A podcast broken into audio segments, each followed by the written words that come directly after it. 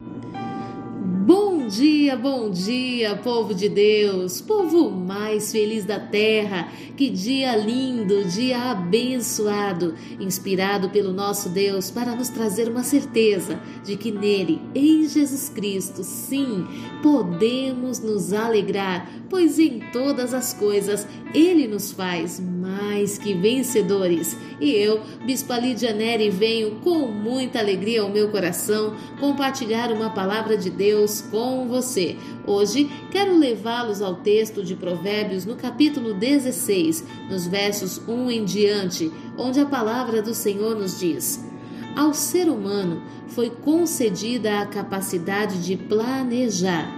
Entretanto, é o Senhor quem dá a palavra certa.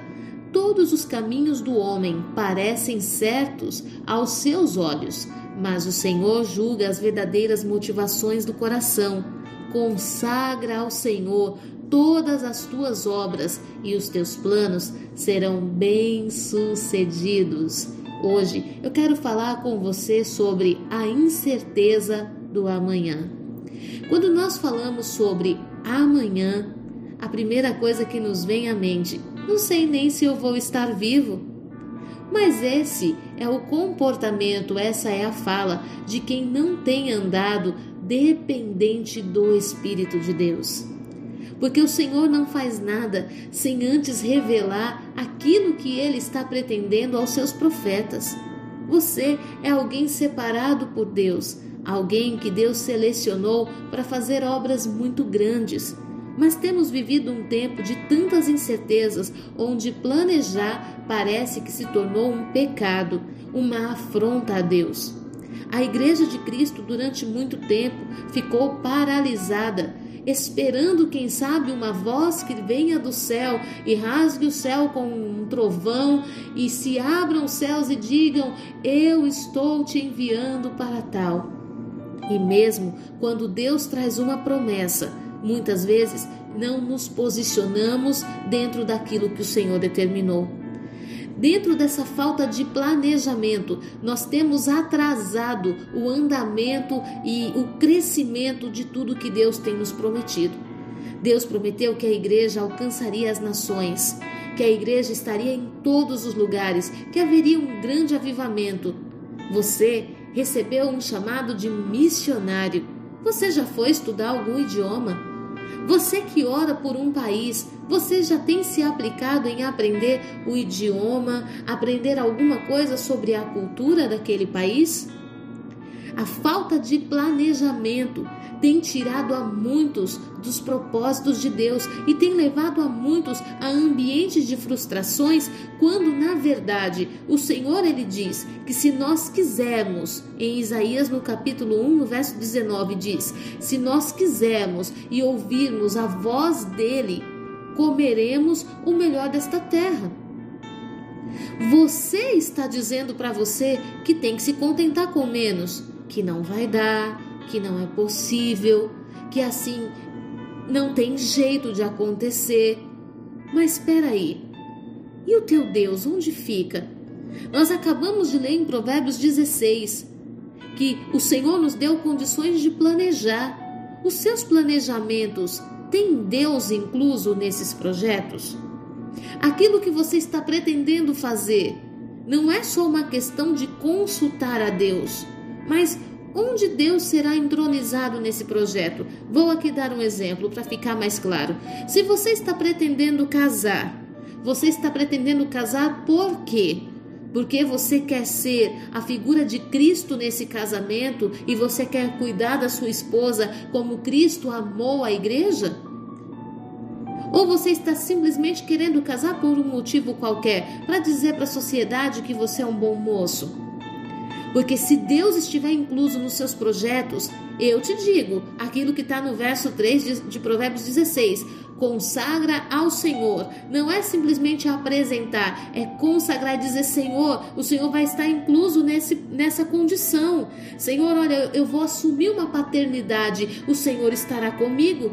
Eu vou estar contigo, Senhor, para conduzir filhos na presença do Senhor. Eu estou consagrando um, a minha condição ministerial. Senhor, eu não posso fazer nada sem ti. Eu me comprometo a estar contigo para fazer uma obra extraordinária no meu local de trabalho, para fazer uma obra extraordinária no meio dos meus amigos, da minha parentela, nos lugares por onde eu passar. Quando fala de consagrar ao Senhor, é envolver Deus naquilo que você está planejando. E a palavra diz, ela nos garante que se nós consagrarmos ao Senhor, todas as nossas obras e os nossos planos serão bem-sucedidos.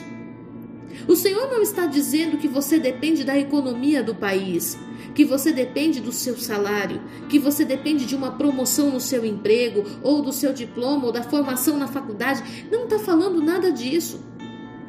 O que a palavra do Senhor está dizendo é onde eu estou, onde Deus está envolvido nesse projeto. Você precisa planejar. Você precisa apresentar para Deus o que você gostaria sem medo de, de Deus falar para você não, sem medo de de repente você estar abusando de Deus. Às vezes nós tratamos o Senhor como se Deus fosse uma pessoa que não pode ser incomodada. Você é filho. E se a motivação do teu coração é cuidar, é amar, é servir, discipular, é trazer Deus, revelar o reino, você acha que Deus não vai abrir as portas? Você acha que Deus não quer unir pessoas à sua vida nesse momento tão importante? E por que você está dizendo que não vai dar?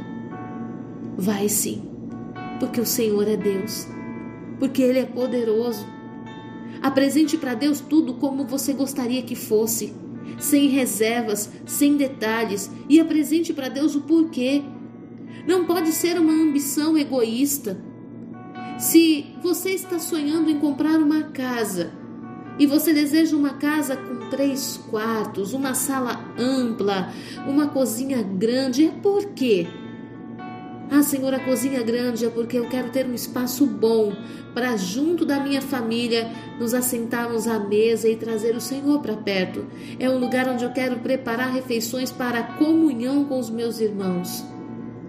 Porque eu preciso de uma casa com três quartos, porque eu quero que os meus filhos tenham liberdade, porque eu quero que os meus filhos tenham um bom lugar para estar. Mas hoje isso não cabe no meu orçamento, ei! Mas apresente a Deus, porque de Deus é o querer como também o realizar. Você já pensou se o desejo do teu coração hoje for também o desejo de Deus e Deus está aguardando apenas que você libere essa palavra para que o milagre te alcance? Deus coloca coisas grandes dentro de nós. Quando nós começamos a igreja, a igreja era pequena, mas Deus sempre mostrava que estávamos ministrando para uma multidão. E nós entendemos que, independente de 60 cadeiras, nós estávamos pregando para 5 mil pessoas. E não deixamos para, não vou dizer sonhar, ou para acreditar somente quando víssemos, nós já começamos a nos preparar e pregamos para 60 como para 5 mil. Deus quer que você se posicione, que você sonhe, que você profetize, que você fale para Deus: o Senhor está aqui, o Senhor está incluso nisso aqui. Eu quero ser a figura de Cristo na minha família, eu quero ser o José nesse local de trabalho, o José que, que vai honrar, que vai cuidar, que vai proteger, que vai zelar. Eu quero ser a Esther nesse palácio, aquela que vai renunciar à própria vida para exaltar o nome do Senhor. Eu quero ser, então Deus vai te honrar. Deus vai abrir as portas para as coisas que você nem sequer tem ousado sonhar. Que Deus tenha falado profundamente ao teu coração e que esta palavra encha a tua vida de esperança, assim como encheu a minha. Que Deus abençoe você rica e poderosamente, em nome de Jesus. Fique na paz.